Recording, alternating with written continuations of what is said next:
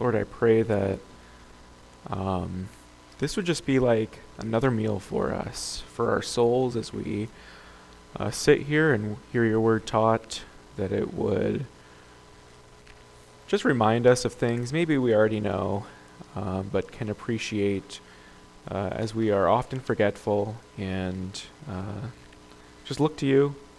Uh, Lord, we are desperate to become conformed to the image of your Son. And I pray that uh, this would just be a small part of that in our lives today. And it's in His name we pray. Amen. All right, so I want you to imagine with me this morning that after you get home from church, sitting down for lunch, and all of the sudden, the doorbell rings. You're like, oh, okay, gotta go answer the door. And you open the door, and there's this guy standing in front of you. He looks like he's trying to sell you something. I'm sure you can imagine the kind of person that's standing in front of you. Looks, he's got a clipboard and a pen.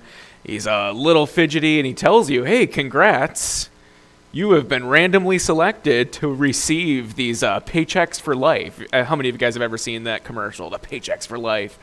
Five thousand dollars is going to be added to your account every single week until the day you die. And the whole time that he's like giving you this spiel, he's like looking over his shoulder. He's like really fidgety. You ask him questions, and he's not able to give you any credible answers. Uh, you don't even remember signing up for this thing, but all he needs from you is your routing number and account number. And if you give that to him, he promises the first installment is going to be made to you within like the hour, right? Raise your hand if you're giving this guy your routing and account number. Yeah, nobody. uh, in, in that instance, like both the person and the exactly. Both the person and the promise is like too good to be true. I don't know you. I didn't sign up for this. Uh, i'm good. It sounds awesome but i'm afraid of you cleaning me out. How about maybe we change the situation just a little bit?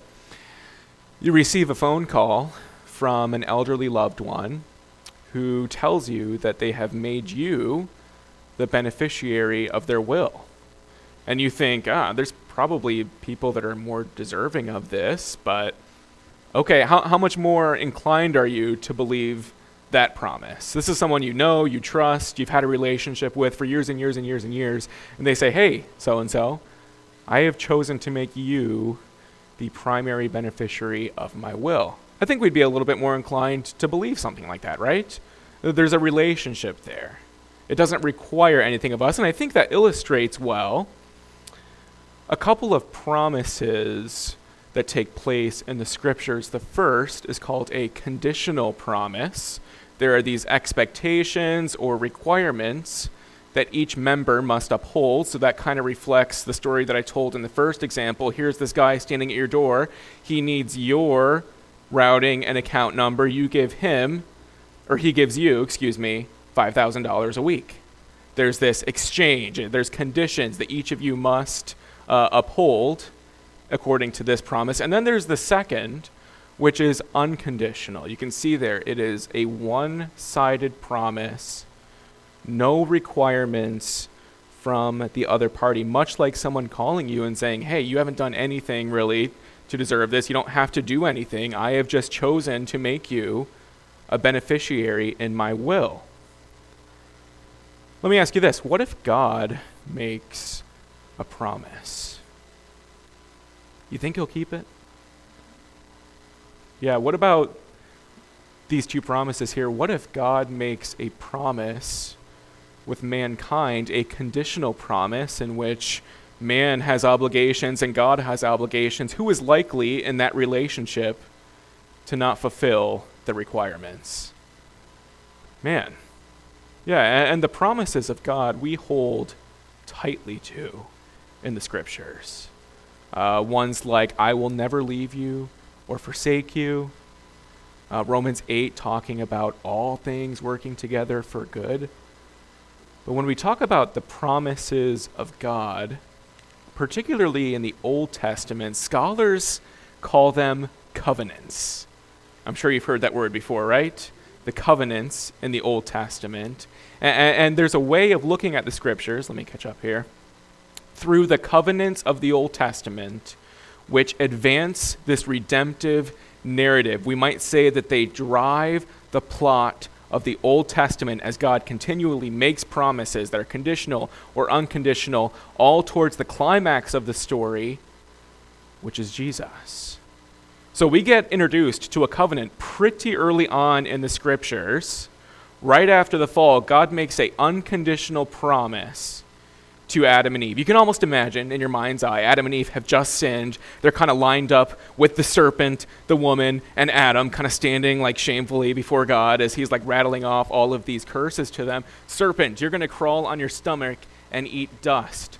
Woman, you are going to have increased pain in childbearing. Man, you are going to be plagued by the earth. It is going to require a lot of exertion for you just to eat. You say, well, that's pretty depressing, these promises you're making, right? Like, talk about a bad day. That's an understatement.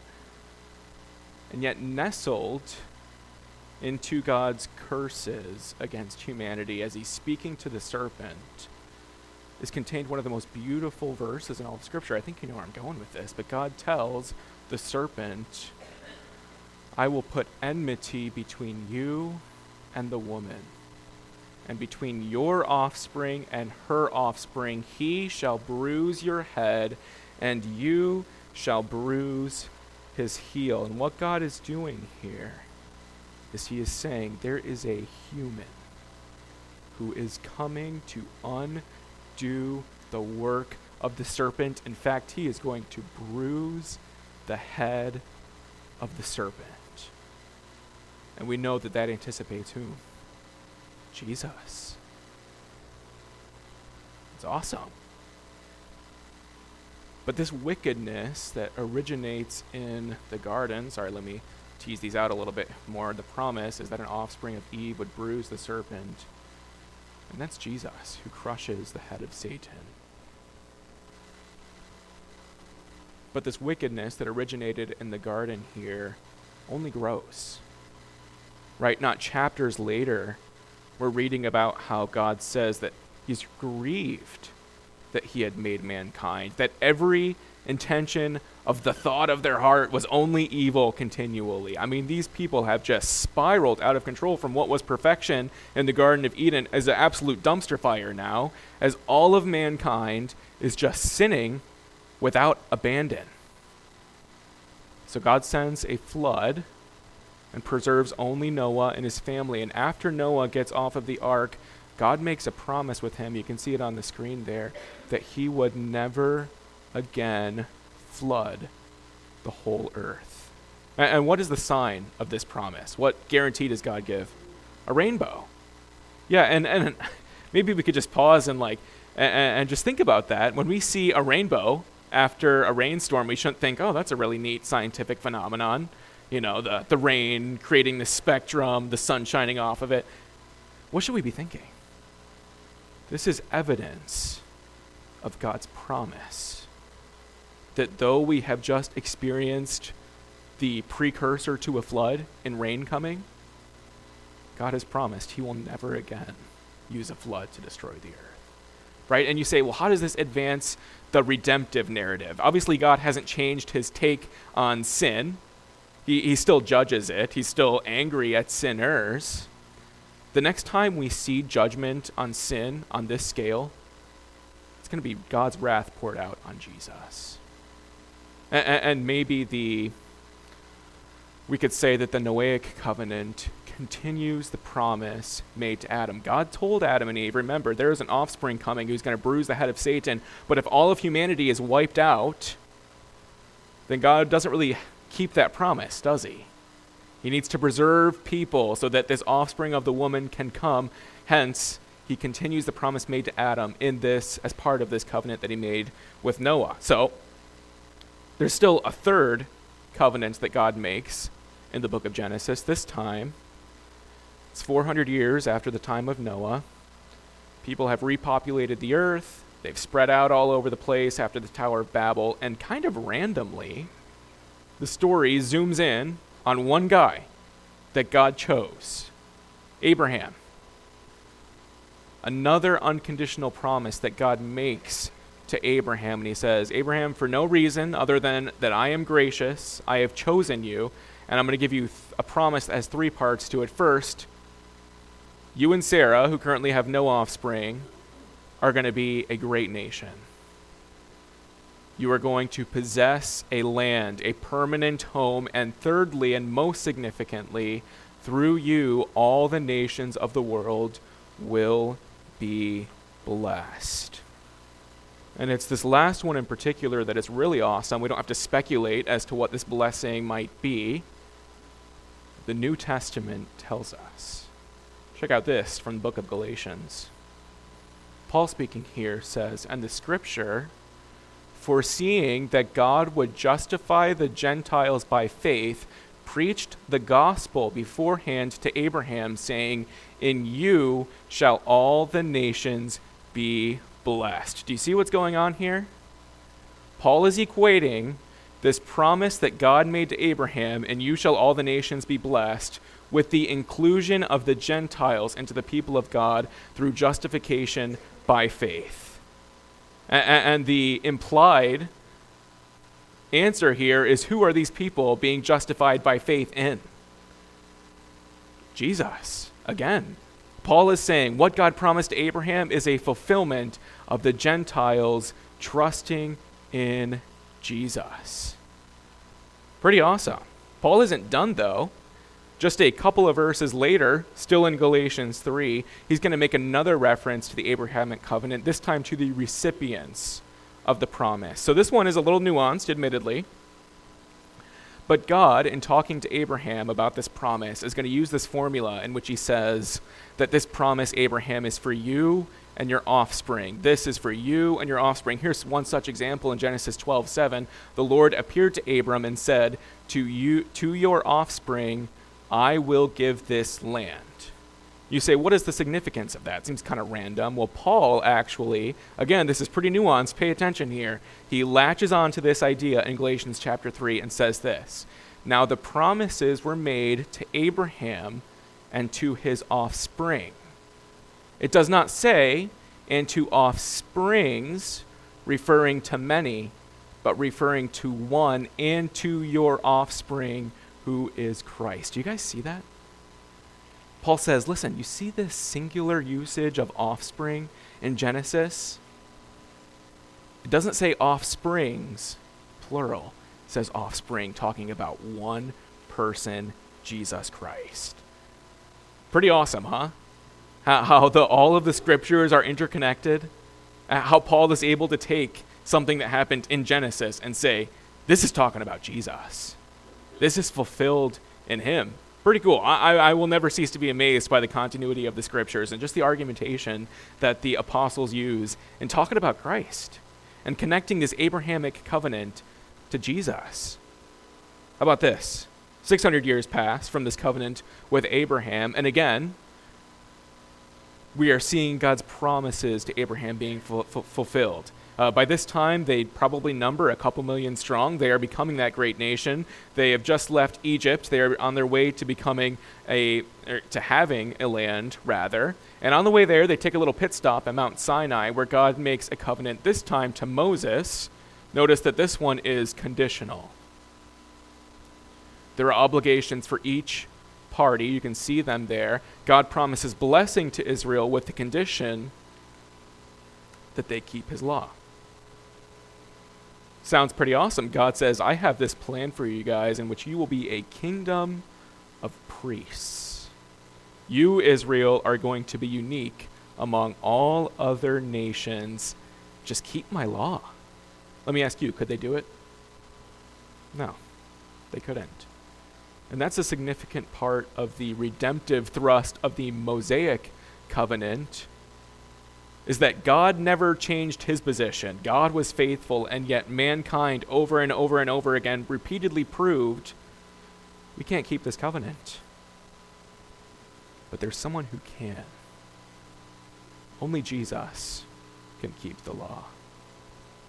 Right? It's Jesus who ushers in a new covenant. And it is here, after these four major covenants of the Old Testament, that we come to the fifth and really final significant covenant in the Old Testament.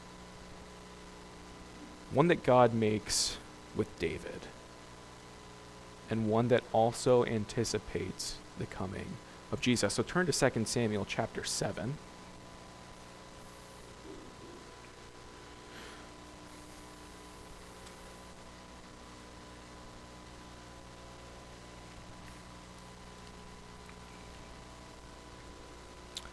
Second Samuel chapter 7. Maybe you can even see right there at the top of the chapter, if it has a header, it says, The Lord's Covenant with David. We'll read the first three verses.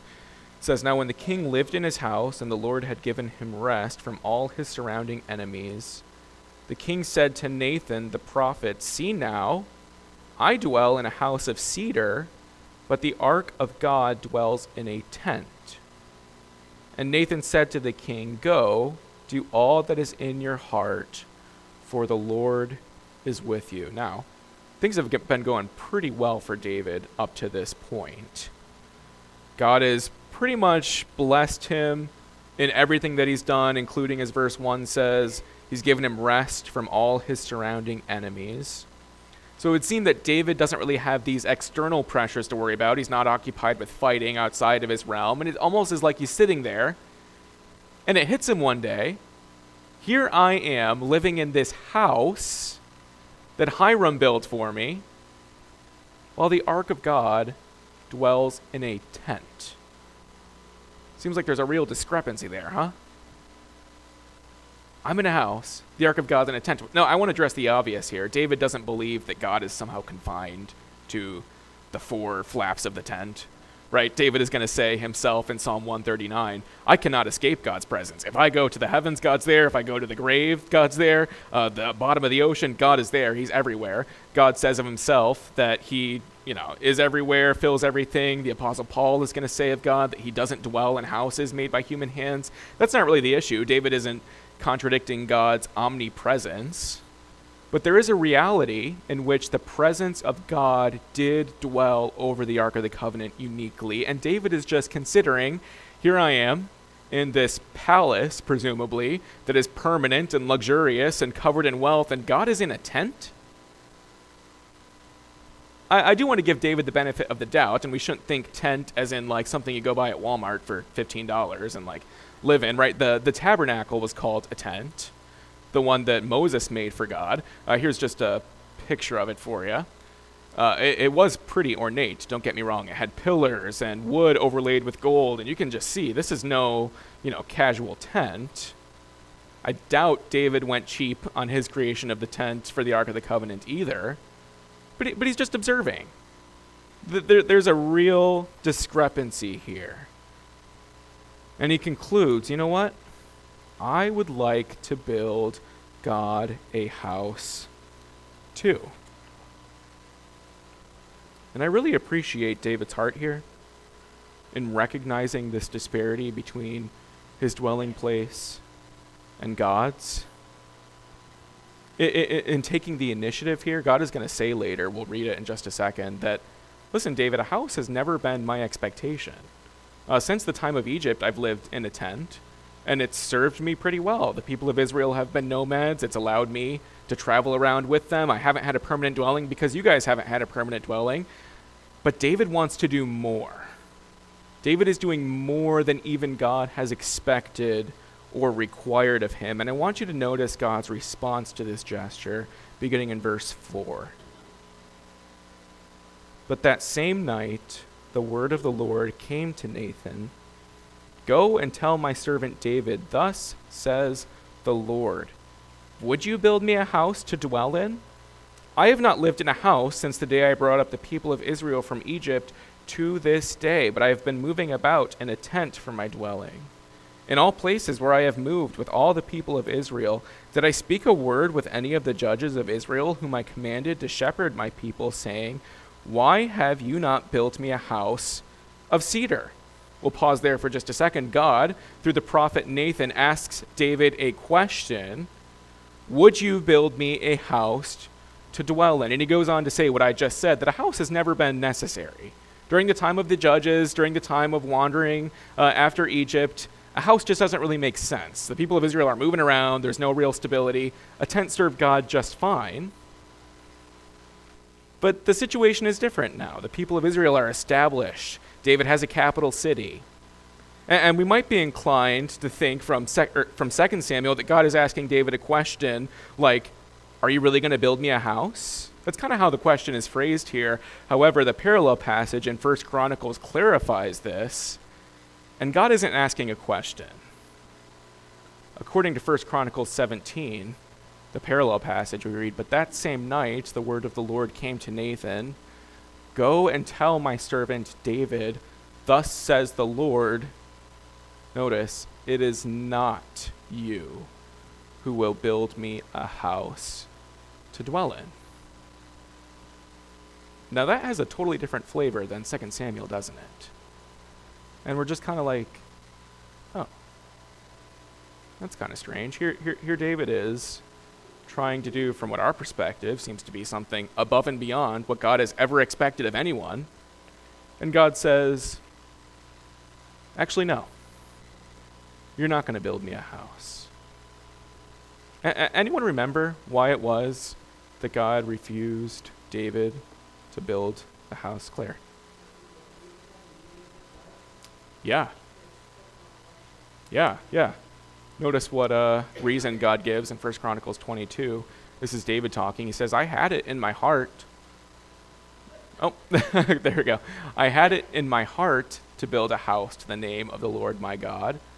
But the word of the Lord came to me, saying, You have shed much blood and have waged great wars, you shall not build a house to my name, because you have shed so much blood before me on the earth. We're actually going to see some of this next week in the record of 2 Samuel. David, the, the battles that he engages in, the number of people that die at the hand of David is astounding.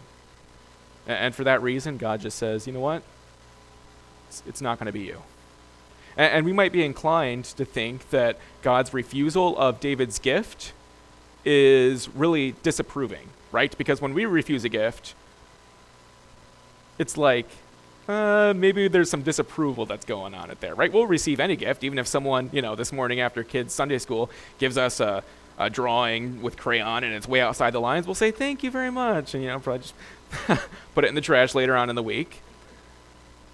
But God just says no you're not going to build me a house, despite your really good intentions. And we might think that this is disapproving on God's part, but thankfully, another parallel passage, 1 Kings, just clarifies this. And God tells David, listen, whereas it was in your heart to build me a house for my name, you did well that it was in your heart. And yes, David technically was disqualified by being this man of blood for building the temple, but was God displeased with his heart? No. He said, David, you did well. How awesome is that? That even with our intentions, God can be pleased? The things that never actually are acted upon by us, but just the thoughts of our heart can please the Lord. I, I find that very encouraging. That even in this refusal, God is very gracious and He says, David, good job. You did well and thinking about me here and wanting to go above and beyond what was even my expectation. And so God actually makes what I'll call a counter offer to David. He says, David, you wanted to do something nice for me? I'm going to turn the tables on you and do something awesome for you. Look at verse 8. Now, therefore, thus you shall say to my servant David, Thus says the Lord of hosts I took you from the pasture, from following the sheep, that you should be prince over my people Israel. And I have been with you wherever you went, and have cut off all your enemies from before you. And I will make for you a great name like the name of the great ones of the earth. And I will appoint a place for my people Israel, and I will plant them so that they may dwell in their own place and be disturbed no more. And violent men shall afflict them no more as formerly. From the time that I appointed judges over my people Israel, and I will give you rest from all your enemies. This is the beginning of the Davidic covenant, in which God makes this, what I called just a minute ago, a counter offer to David and says, You wanted to do something for me? How about I do something awesome for you, David? First of all, you are going to have a great name. Who's a better king than David in our mind's eye when we reflect back on the kings of Israel? Yeah, I know where you're going, Christine. But yeah, from as far as like the human kings, David's the best. I mean, he has that great name. God promises peace to the nation of Israel the nation is benefiting from the Davidic covenant. And then at the very end of verse 11, where I stopped reading on purpose, let's finish that sentence. Moreover, the Lord declares to you that the Lord will make you a house. And in essence, remember what, God, what David had offered to do for God? David wanted to make God a house. And God says, Actually, David, I'm going to make you a house. And, and we might think, what? David's going to have two houses? Like Hiram made him one, that cedar house that he's dwelling in. Does he really need two houses, God? Well, well, that's not exactly what's being talked about here. Look at verse 12. When your days are fulfilled and you lie down with your fathers, I will raise up your offspring after you, who shall come from your body, and I will establish his kingdom. He shall build a house for my name, and I will establish the throne of his kingdom forever. So when God speaks about building David a house, he's not talking about hammer, nails, you know, a roof. What is he talking about?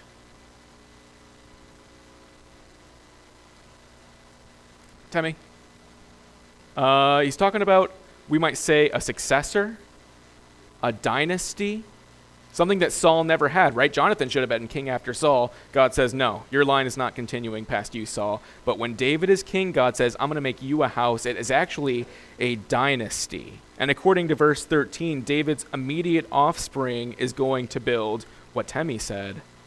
David's offspring is going to be the one who builds this house. So the word house gets used interchangeably with offspring and an actual physical house. We might say temple. It is a little confusing. But now that we know that one of David's offspring is going to build the temple, who, who is it talking about? Who do we know that builds the temple? Solomon. Yeah, God here is talking about Solomon. And notice the tender words with which God promises he will deal with Solomon in verse 14. I will be to him a father, and he shall be to me a son. When he commits iniquity, I will discipline him with the rod of men, with the stripes of the sons of men, but my steadfast love will not depart from him, as I took it away from Saul, whom I put away from before you. Uh, uh again, notice just like, well, let me, let me show you the, the retelling of this promise in 1 Chronicles 28 6. It is Solomon your son who shall build my house and my courts, for I have chosen him to be my son, and I will be his father. I really just appreciate these tender terms with which God talks about Solomon. That father son relationship. But this passage of Scripture is actually going to be quoted in the New Testament. Turn, actually, if you will. Keep your finger here in 2 Samuel. Turn over to Hebrews chapter 1.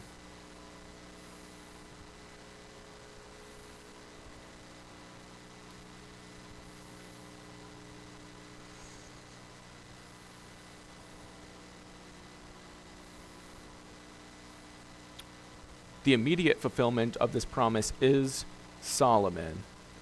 But the New Testament authors are going to latch onto this very language and say there is an even greater fulfillment to this promise of father and son. Look at Hebrews 1, verse 5.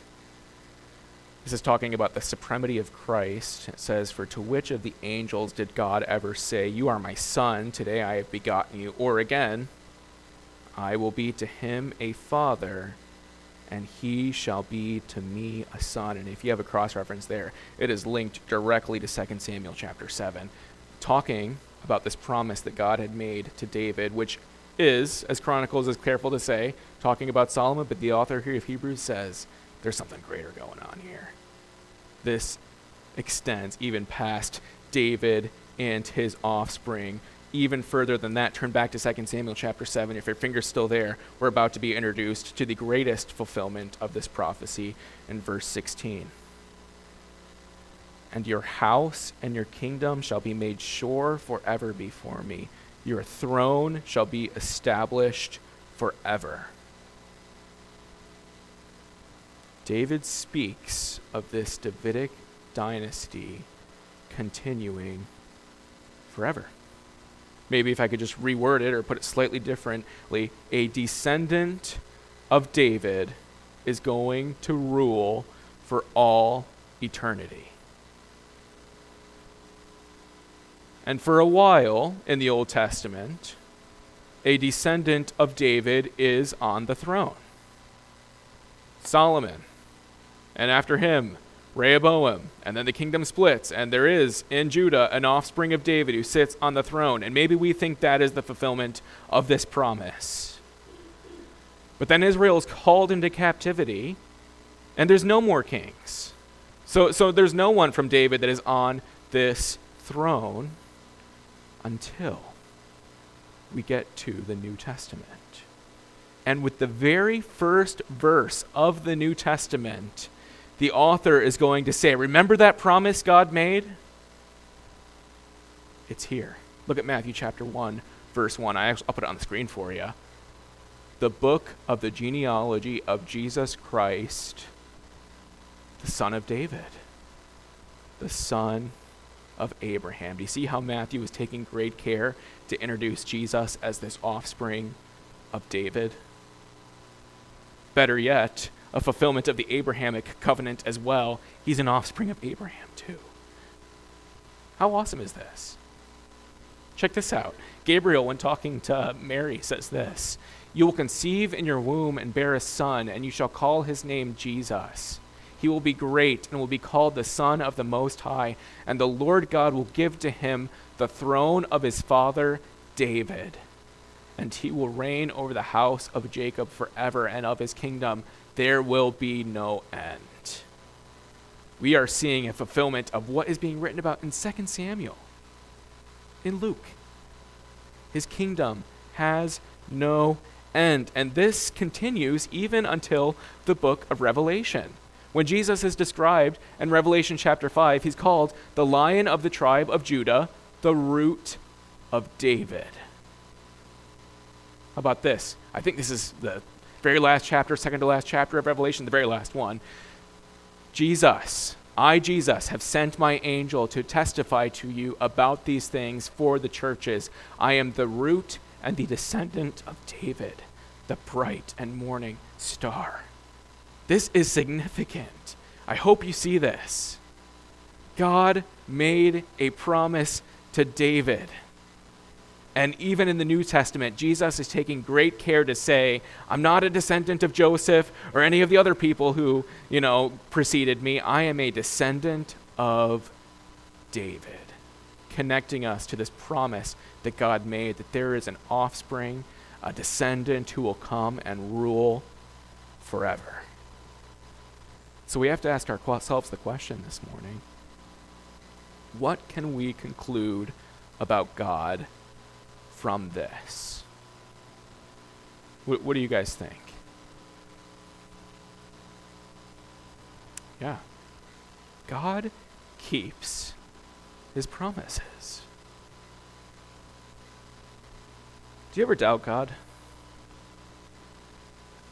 you ever find yourself wondering, if his word is true. Right? Hard things to ask ourselves, hard things to admit to, to be honest, that we might ever just question if God is there, if He knows, if the promises that I listed at the beginning, like Him never leaving or forsaking us, really are true. Can I just remind you from this chart that God, since the beginning of time, made a promise and I was giving you some time indicators here, you know, from Noah to Abraham was 400 years, Abraham to Moses, 600 years. We're talking thousands of years here through which time passed and God kept that promise. And the fulfillment of that promise met our greatest need in Jesus Christ, in his atoning sacrifice. We should be concluding, just by looking at these covenants here, God keeps his word. If we can trust God to keep his word about something as big as this, can we not trust him with the intricacies of our day to day lives? And say, God, I trust you. Uh, I can look back at the scriptures and conclude you know what? You're in control. When you speak, you keep your word. I think this is just pretty awesome. And, and, notice with me, if you will, that first line seems a little boring unconditional, unconditional, unconditional, right? But what God is doing here is He is blessing mankind in spite of themselves. Right? If all of these, obviously the Mosaic covenant is conditional, but if all of these were conditional and man had some obligation to keep this promise with God, how would we be doing in that? Pretty poorly. Anytime we're involved in an equation, we fall short. Uh, we're sinful, we're depraved, we could never keep this agreement with God. And God says over and over and over again I'm making a promise to you guys that requires nothing of you. But I'm good, I'm gracious, I'm merciful, I'm slow to anger.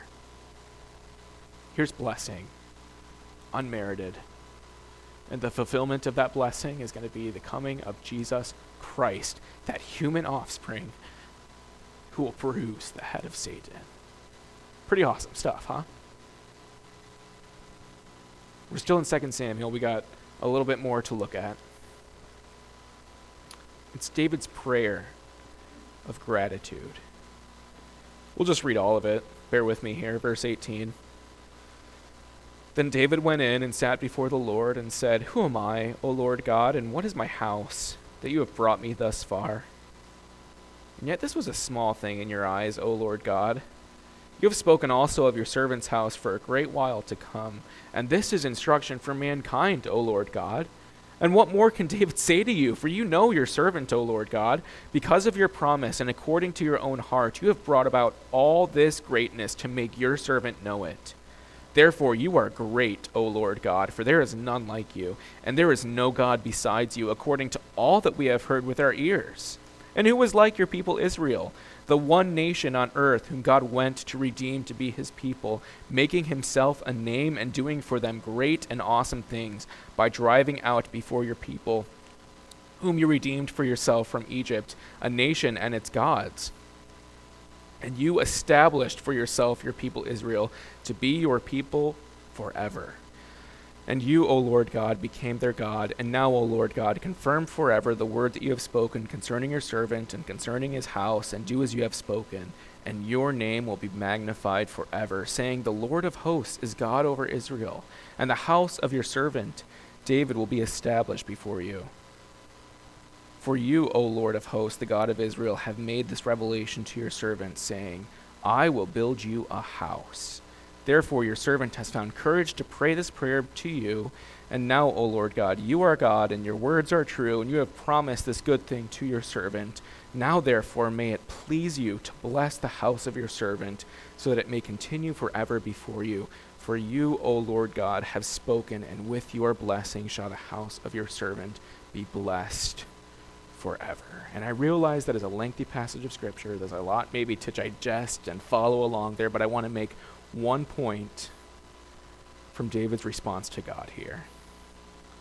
I just want us to notice his humility. Here God is, having just promised David this Jesus is coming through you. And David's response in verse 18 is to ask, Who am I, O Lord God? And what is my house that you have brought me thus far? He's not sitting in, in his like throne there, patting himself on the back and saying, Yeah, I am pretty good. Uh, you know, I actually had it in my mind when God, I promised, you know, I, I kind of had this idea that if I was going to do something good for you, you might turn it back around and do something good for me. You know, kind of a sneaky, like, this is, I was really in it for myself here. No, no, no, no. David is so humble. He says, God, who am I? That you would use me and, and do this for me. He's humble enough to know that this isn't just about him. He'll talk about Israel and the blessings they'll receive in here. David knows he doesn't deserve this, that this is just another instance of unmerited favor from God. And his conclusion about God in verse 21 is pretty awesome. Excuse me, verse 22, he says, Therefore you are great, O Lord God. There is none like you, and there is no God besides you, according to all that we have heard with our ears. Can I just, re- you know, challenge you to, to respond similarly when you receive blessing from God in your life? It, it, it seems that when things are going well, God is like the first to go we, we kind of treat God as like our emergency response in the midst of trial. Ah, I need you. Where are you? But here, this awesome promise has just been made to David, and he doesn't turn around and, God who? No, he says, Lord, thank you so much. You are awesome.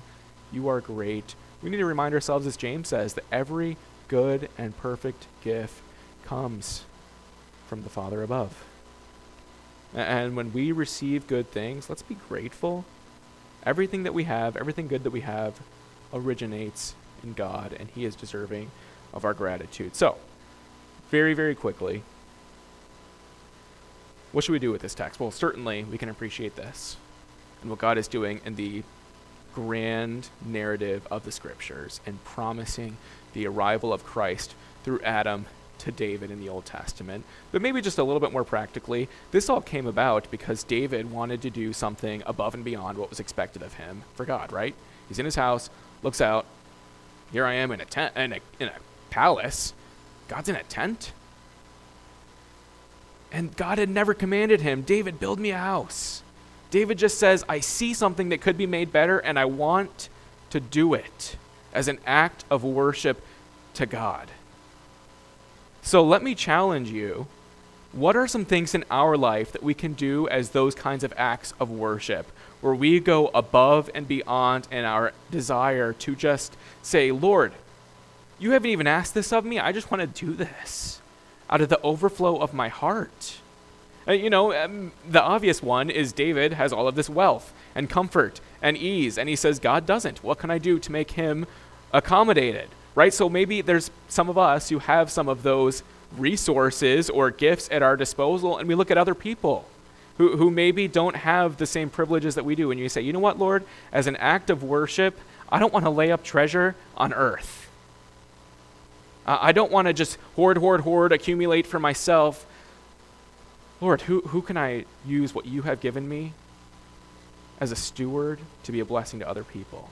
and you know maybe that's a little bit beyond our you know budget if you will but maybe it's just something as simple as like i thought of our meal ministry like how hard is it after a long week of work to go home and make dinner for yourself like this is the last thing i want to do but just to think of someone maybe at our church who is like less off than us who's busier than us if that's possible and say you know what a meal would really take a burden off of their shoulders you know what lord as an act of worship to you this isn't required of me can I just be a blessing to someone else? Not so that I'll be known as the generous person at Grace, but just, you know what, Lord, you've given me so much. I want to ease someone else's burden today.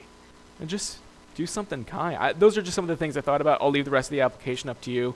But I think that heart of David and wanting to do more for God is something that we should certainly possess in our own hearts. Let's pray. Lord, as we consider this uh, just grand thread that is woven throughout the scriptures of the coming of Jesus, we stand in awe that our greatest problem that originated in the garden with sin that is passed down from Adam to all of us, also in the garden was promised a solution. Jesus is coming. We are here to worship that same Jesus today we bow the knee of our hearts before you, Lord. Help us to be humble, faithful servants of yours, and to know that when you speak, you keep your word. Help us, like David, to look for ways in which we can just express our gratitude towards you, our worship towards you. Let us be eager to serve you, knowing what you have done for us. And it's in Christ's name we pray. Amen.